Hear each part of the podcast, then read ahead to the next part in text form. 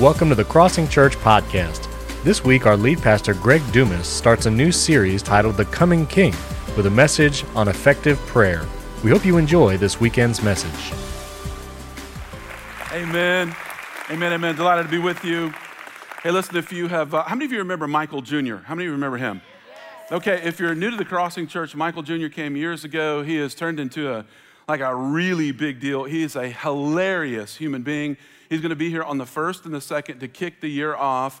And then on the second, there's a paid event. That Sunday, there's a paid event, ticketed event that evening, and he's going to pack the house. So he's going to teach during the weekend and bring some humor, and then he's going to do his full hour show that Sunday at six o'clock. So you're going to want to sign up for that. Amen. Amen. It is. He, he is. Yeah, you can clap for that. I mean, he's awesome. He really is fantastic.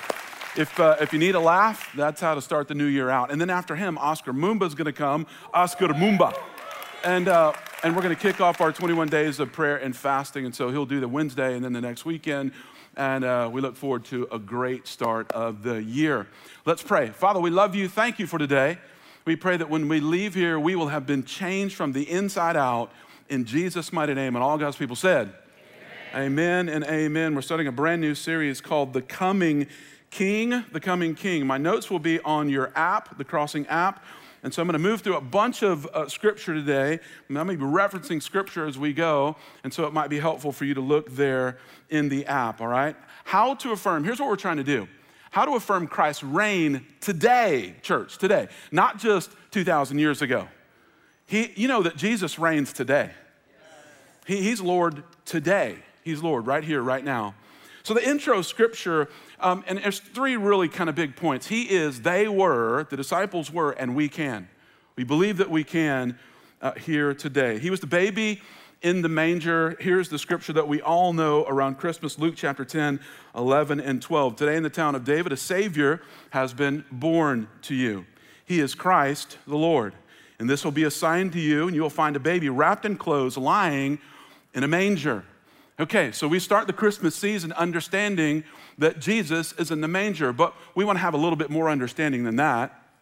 And so the book of Philippians, chapter 2, verse 17 says that God emptied himself. So I've heard people say that God left his deity in heaven to become humanity. No, no, no, no, no. Everybody say, no, no, no, no, no. They say, no, no, no, no, no. No, no, no, no. We don't want to get theologically wrong. God poured all of his deity into humanity in Jesus. He poured all of his deity into the humanity in Jesus Christ. And so it is, uh, it's not a stretch to say the God of the universe was wrapped in swaddling clothes. And that changes the perspective a little bit, doesn't it?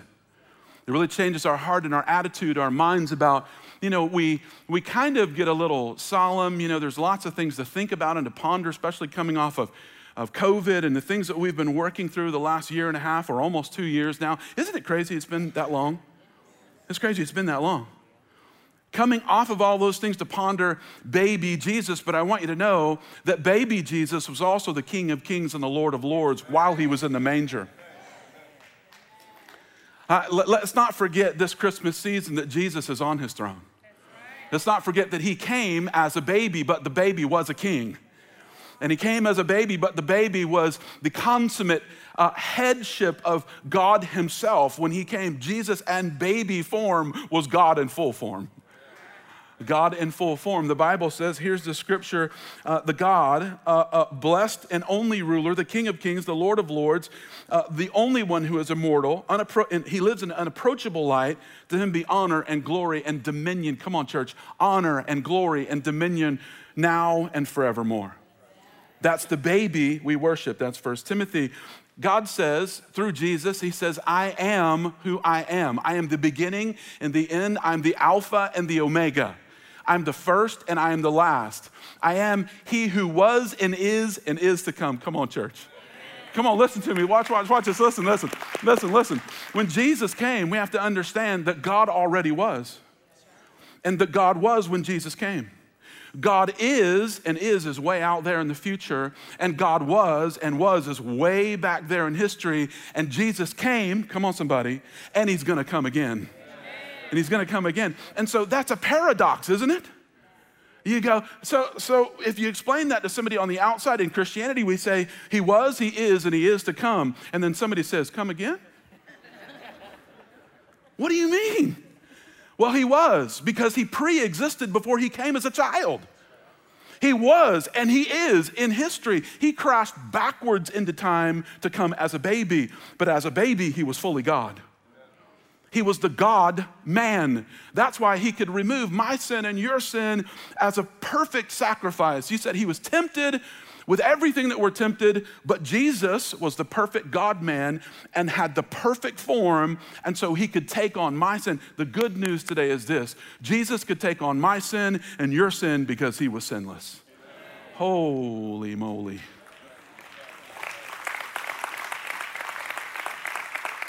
Some of you thought I was going to say something else. it's a paradox, a perfect God receiving imperfect praise.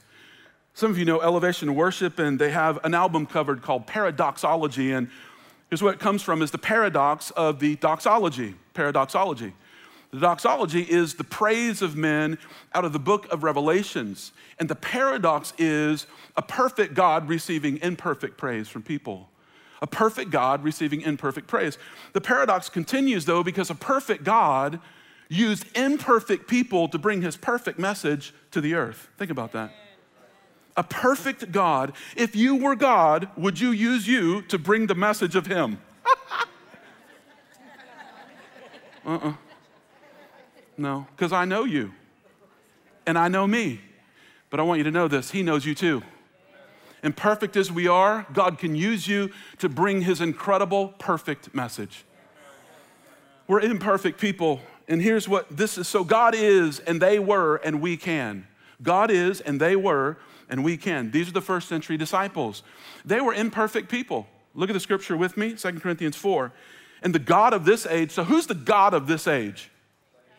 Satan. Everybody say it with me Satan.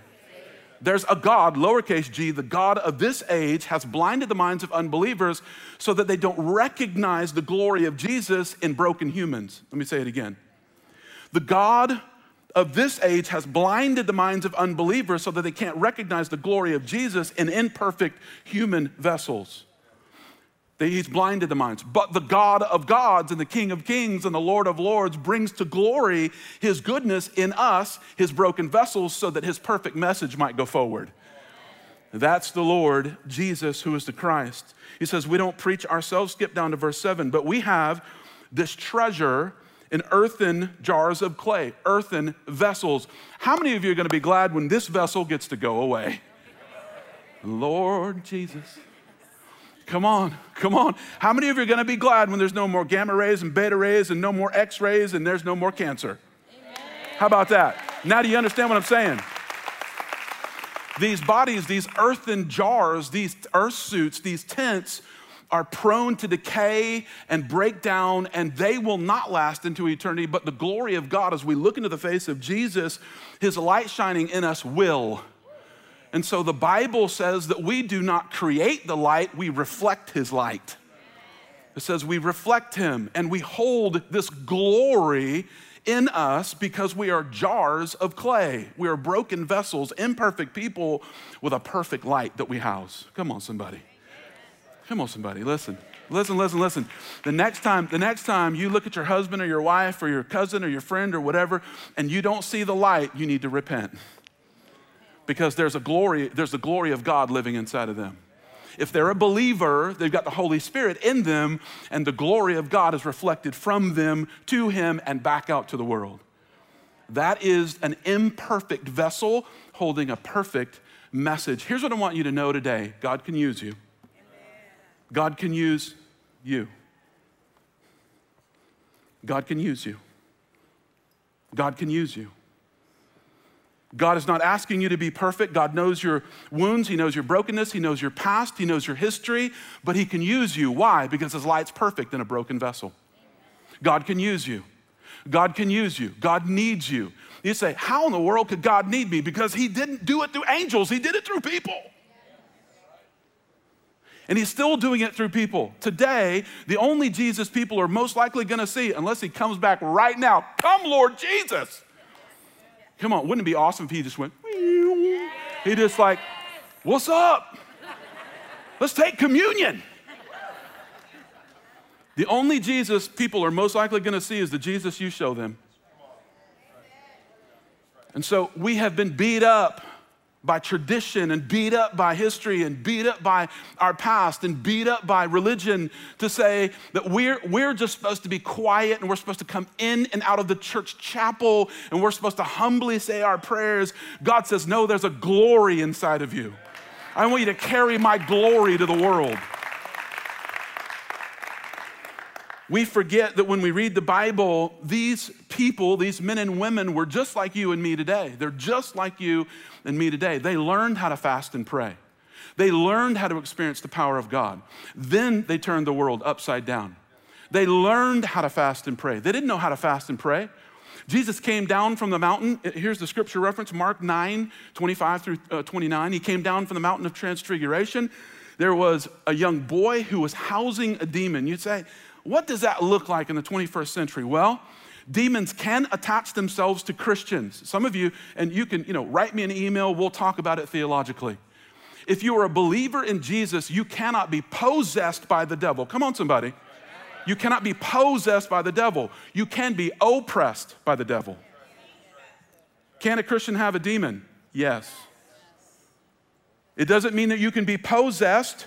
That means possession of mind and body, but you can be oppressed, and somehow they can attach to the central nervous system and manifest physical maladies.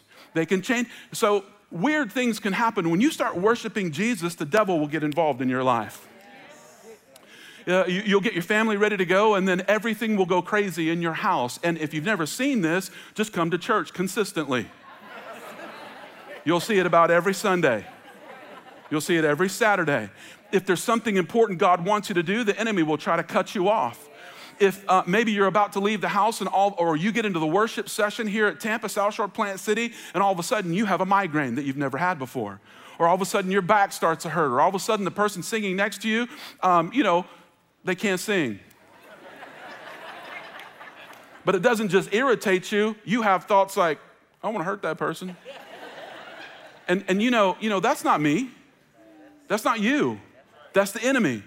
And Jesus said to his disciples, who this young boy was so oppressed that he was mute. He was deaf and he was dumb. That means he couldn't speak, he couldn't talk.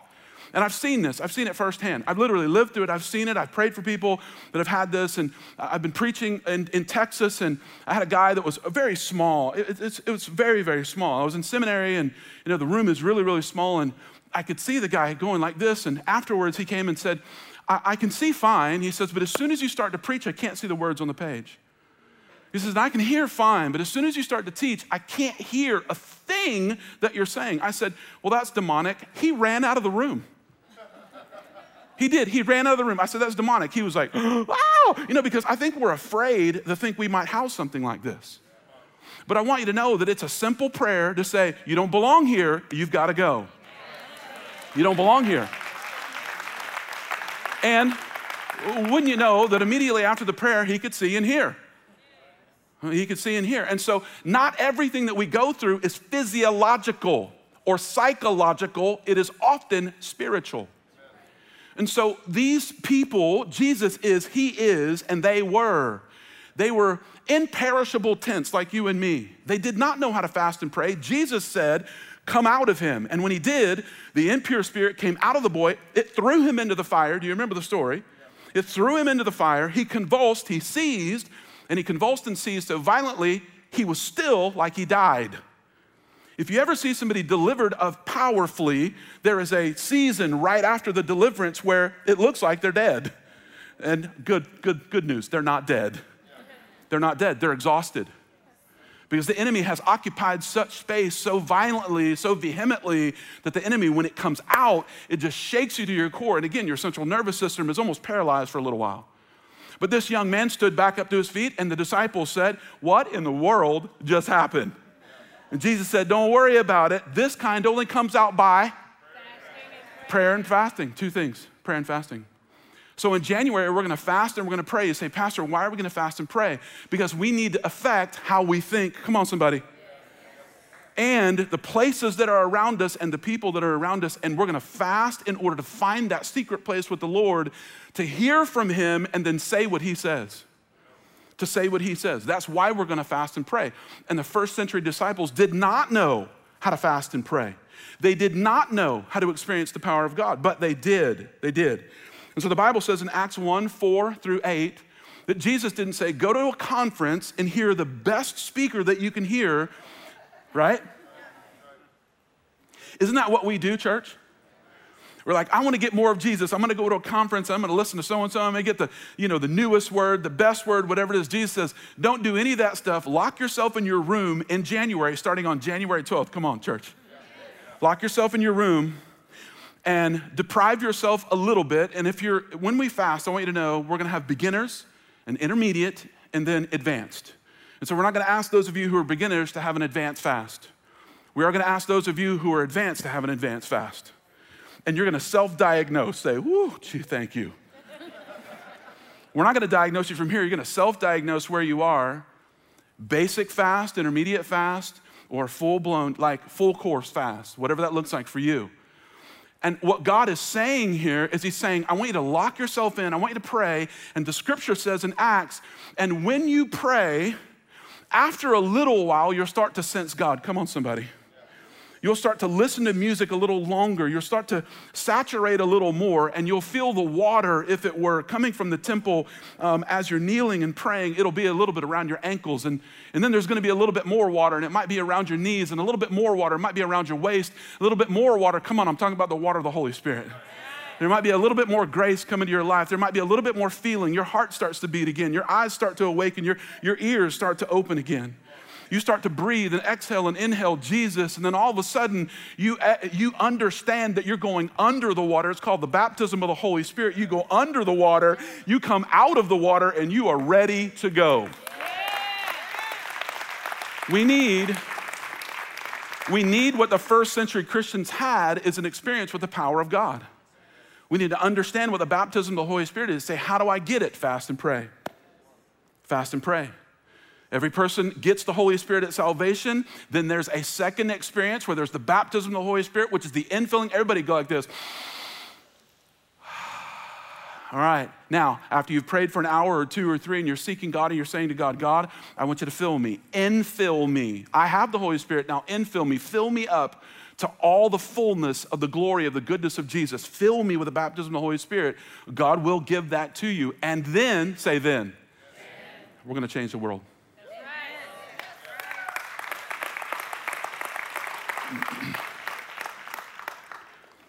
Here's what the Bible says.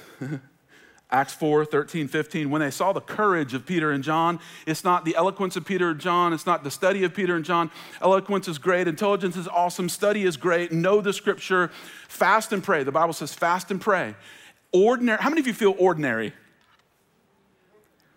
Come on, if you're not raising your hand, I don't know where, you know what I mean? We're all ordinary from nowhere. Every one of us are ordinary from nowhere, but God wants to make us a somebody that does something special on the earth. That's what God says about every single one of us. All of us feel like we're too ordinary for God to do something extraordinary with us. Or maybe we just feel like we're extraordinary. We're just extraordinary in business. And God says, You're, no, you're extraordinary in business so that I can show the glory of who I am in you in the business mountain. Whatever, whatever, whatever God has given you, He wants to display in you and through you in the world for His glory. So the Bible says these ordinary men and women um, uh, had an extraordinary encounter with God. They were unschooled, ordinary men. They were astonished that they took note that these men had been with Jesus.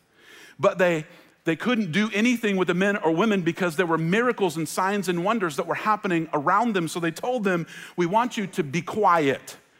And so when you activate as a believer and you learn to fast and pray, when you learn to experience the power of God and you start turning the world upside down, that means you start working for Jesus at work. Come on, somebody. Come on. You start just, you pray and work is affected. You pray, your boss is affected. You pray, you're not want to miss next week. You're to hear some stories next week. Yeah, come next week. We're talking about it, and, and just, just invading the mountains that we live in. And when you start acting like that, the world is going to say to you, It's so awesome that you're a Christian, we want to hear more.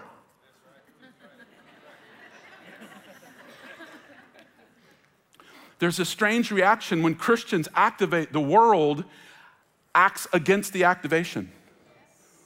And you will be spoken to, you might be threatened. These people were spoken to, they were threatened they were beaten, and eventually they were in prison. Now, watch this. hey, are you excited about that? Welcome to the crossing. God bless you. Here we go for activation. Skip down to the scripture. Acts 16 23. After they had been severely flogged, they were thrown in prison. The first start was in Acts chapter 4. Now it's Acts uh, chapter 16, 12 chapters later. So they're beaten, they're thrown in prison. The jailer was commanded to guard them carefully. And watch this 24. Upon receiving such orders, they put them in the inner cell and they fastened their feet in stocks. That means they went into the inner part of the cell and they had uh, shackles on their hands and their feet. Now, it's about this time that Christians or believers today, if we activate and we end up in jail, that we would start to say, and I would say, I think I misheard you, Jesus. I, I think I misheard you. And Jesus is in heaven saying, No, you didn't mishear me. You can go to jail if you go to jail for the right reason. Come on, somebody, we're not used to that. In, in America, we're not used to this. We're not used to this. Matter of fact, we're so sensitive that we don't want anybody to say anything on Facebook or Instagram. Woo! Come on, somebody. I know this is, a pow- this is a powerful thing. It really is. But not only did they have people speak in their Facebook and their Instagram, but then they had false lies, accusations pressed against them. The authorities put them in jail, falsely accused them, locked them in the inner cell. And it's at that very moment when they're in the inner cell that they do something that is incredible. Instead of complaining, come on, church. Man, I might be in that cell just like Jesus, you have left me. Why have you left me in here? What did I do wrong? How come, did I say the wrong thing? Did I do the wrong thing? But no, Paul and Silas, what were they doing? They were praying and they were singing. Come on, church. They were praying and they were singing. And the Bible says that because they were praying and singing, there was a violent earthquake that happened inside the jail cell. And it was so violent that it shook the cell and it shook their chains off their hands and their feet. And when the chains came off their hands and feet, come on, you can clap for that. That's great. That, that's, that's a good day. That's a good night. That's a good Tuesday night. When the shackles came off their hands and their feet, the jailer ran in. Everybody else in the cell was listening to them, the people who were there, and the jailer was about to kill himself. They said, No, don't kill yourself. This is the gospel of Jesus. He gave himself to the Lord, and his entire family got saved. So, so the prognosis was death is coming, but life came in the package of death. Wow. There is a prophetic word for the crossing that came in August, and uh, it's from a guy named Wayne Drain. He came with Tom Lane from the senior executive pastor at Gateway Church, and they come and do prophetic ministry here every year. And so in August, he said, I hear this for the crossing church. I just read the passage from Acts chapter 16. And he says, I hear Acts chapter 16 being spoken over the life of the crossing. So I, I want to give this to you. I, I want you to hear this. So he spoke about the, the chapter. He spoke about there being singing. And when we sing and we praise, people's shackles are going to be loosed as you give yourselves in a fresh way to prayer and worship. Come on, somebody say prayer and worship. Prayer and worship. Woo! In a kairos moment, a kairos moment is a very special, timely moment of God. You will see Acts 16 verse repeated among you. Listen, here's the word. Spiritual earthquakes are shaking the foundations of our culture. Is this not true?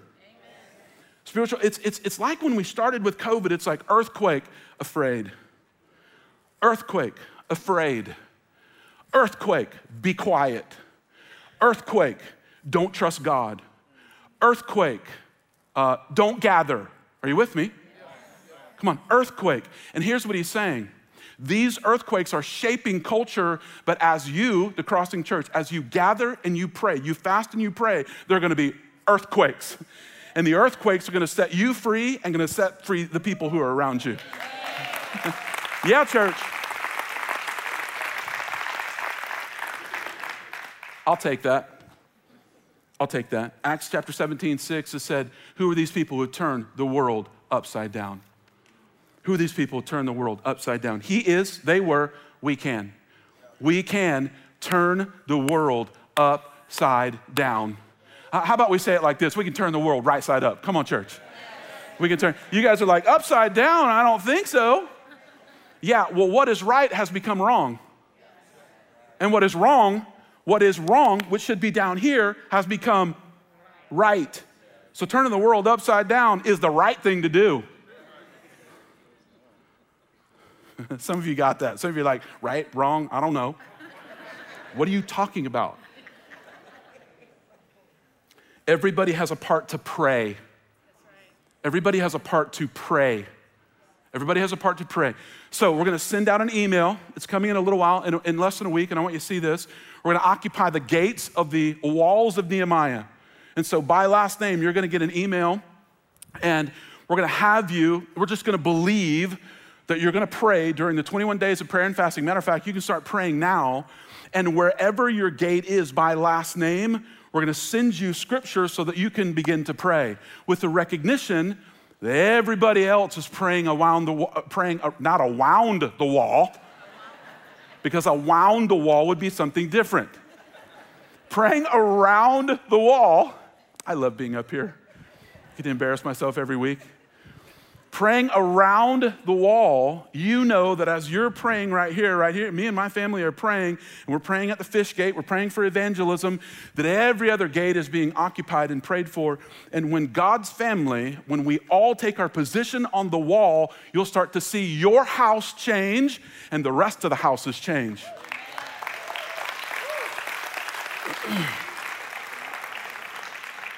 Researchers at the University of Wisconsin are studying the neuroplasticity of the brain. You can sculpt your brain by practicing prayer. Here's what they're saying at the University of Wisconsin you can shape your brain by neuroplasticity, the, the, the neural pathways in your brain, just like you sculpt muscles when you go to the gym. And when you go to the gym, you work out and you're actually breaking down part of the muscle and then it rebuilds in hopefully a better form, right? And uh, how many of you know that's a hard process? Come on. You're like, oh, yeah, it's hard. Okay, prayer and fasting are the same thing for the brain. And you can actually build portions of your brain and sculpt portions of your brain that don't even exist to exist in prayer and meditation and fasting. Our brains are continuously being sculpted, whether you like it or not, willingly or unwillingly, uh, wittingly, unwittingly or, or wittingly. One study looked at changes in the brain over many years for those who regularly practice prayer and meditation. When it comes to things like attention and compassion, how many of you need more attention? How of you need more compassion? If you're not raising your hand, ask your spouse. For things like attention and compassion, those who continually practice prayer and meditation, watch this, develop brains that are f- as finely tuned as a late model Porsche. Come on, somebody. Uh, that's, that's tuning it up. Just two months, listen to this study. This is, this is amazing. It's recent too. Just two months of practicing prayer from stark amateurs, people who do not pray at all, zero, pray for zero, two months of practice brought systemic and systematic changes in the brain for the positions of prayer to bring positivity into a person's life. That means what you speak, your mouth is very powerful. And what you bless, God promotes. What you curse, dies. And so this activation happens in the brain, not only the activation in the brain for prayer and fasting and meditation, but it also says this remarkably, some develop more antibodies that were tested, more antibodies to the flu virus than their colleagues that didn't pray or fast. So you can pray and help yourself not get sick. What in the world? What? So you can start out, some of you would say, I have never prayed before. You have a pacer brain for prayer. You remember what a pacer was? The AMC pacer? Some of you say, I got a pacer brain for prayer. I just have never prayed before. Two months, and you can have a Porsche brain for prayer. Come on, somebody. It doesn't take very long. I thought that was funny. We can affect three places in prayer, and I'm gonna just, I'm gonna move and close. Thinking is the biggest one. Everybody say thinking. thinking. It's the biggest one. For though we live in the world, we do not wage war as the world does. We don't wage war with money or with machines or politics. Come on, church. That's not how we wage war. The weapons we fight with are not the weapons of the world. They're not being sneaky, crafty, smart, they're, they're not the weapons of the world. On the contrary, they have divine power to demolish strongholds. You say, Pastor, what is a stronghold? That means that something is attached to your grandfather, who's your great grandfather, and it's come down your lineage, and they have the thing, and they have the thing, and they have the thing, and you have the thing, and you go into your prayer closet and you pray and fast, and the thing, whatever's been the thing that's passed down to you, breaks off of you. That means the stronghold the stronghold of thinking. Do you understand that there could be bigotry for four generations and you break it? There could be unrighteousness. There could be alcoholism. There could be sexuality, uh, morbid sexuality that breaks off of you because you decide to go in and break the strong man's hold. That's what it's called. It doesn't belong in your family. We demolish arguments and every pretense that sets itself up against the knowledge of God, and we take captive every thought for the imagination of Jesus Christ. That means to put your thoughts in prayer and fasting. This is the only way it happens really, happens the best because we get quiet enough. How many of you, how many of you try to pray in the morning? I, I you know, if I don't give myself enough time, I get up, I start to pray, and it's like this little, it's like, I got this, my list starts to come up. Anybody you know what I'm talking about? I mean, it's, you know, get milk. You know, what? And so I've got to take those items and move them to the side. I have to put them in order. And the Bible says that we can be so, so directive with these prayers that we put them at the edge of a spear. And we say, You go over here. And now I'm going to worship Jesus. And when the worship of Jesus happens in that way, in that fashion, we can change our thought patterns. Very important. And we can change the places that are around us. When Jesus said to Peter that the gates of hell would not prevail over the gospel, Peter's uh, declaration, he said, Who am I? He said, You are the Lord. And when he did, he was at a place called Caesarea Philippi, and he was actually next to a portal. And here's the actual portal at Caesarea Philippi, and this sheer rock face. And he was saying to disciples, the gates of hell will not prevail over the gospel, the church going forward. And this is actually a portal where ritual satanic abuse or satanic sacrifices happen. There's supposedly seven of these around the world, and people were supposedly dropped into an eternal existence in hell. Seven places like that around the world. But I want you to know this there are all kinds of places where Satan is venerated that we just pass by.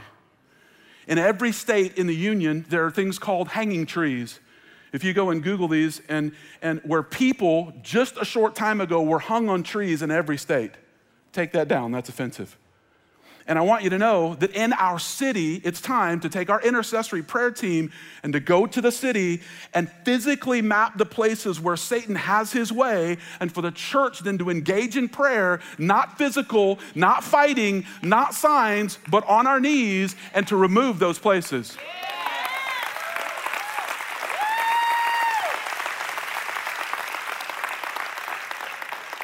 And the last one is people.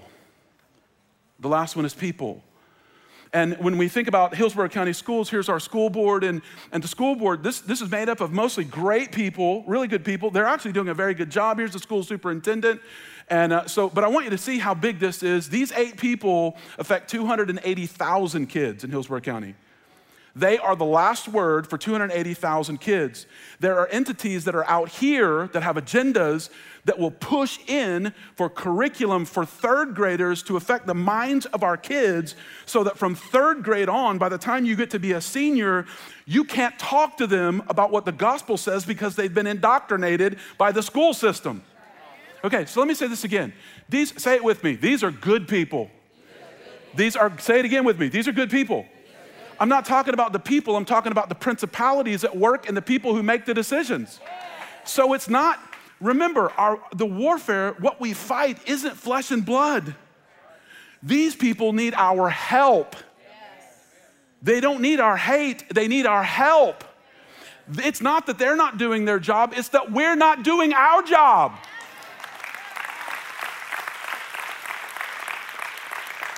And our job is to pray and to fast and support and to activate and say, how can we help? How can we tutor? How many of you, just, just here at the Tampa campus, uh, South Shore Plant City as well, you can you, you give me the hands there too. How many of you involved somehow in education? Somehow. Raise your hand nice and tall, real big. Wow. I mean, come on, let's thank, let's thank God for everybody in education. Okay, so listen.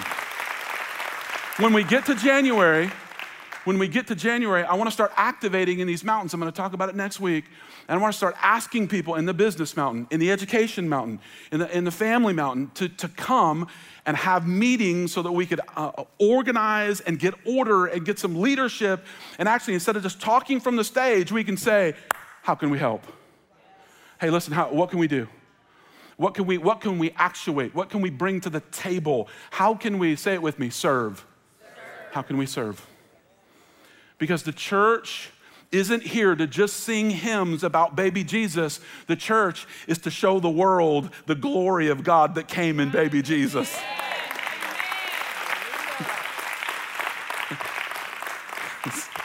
so would you join me in praying all of our campuses let's let's bow our heads and pray and and uh, let's go to the Lord here today. First thing we do is to give our lives to Christ, is to give our lives to Jesus. So, with every voice, heads bowed and eyes closed, every voice, if you're at home in the internet, if you're somewhere around the world serving in our, our awesome military, we say this together say, Lord Jesus, today is the day I give you my life. I yield. I surrender. I know I have sinned and I turn it over to you. Come into me. Change me from the inside out. We're so glad you joined us today. Don't forget you could subscribe to our YouTube channel at youtube.com slash crossingchurch. There you can watch all of our messages on demand and our live broadcasts. You can also download the Crossing Church app by searching for Crossing Church Tampa in your app store. We have special Christmas services coming up very soon, and you can find more information at crossingchristmas.com.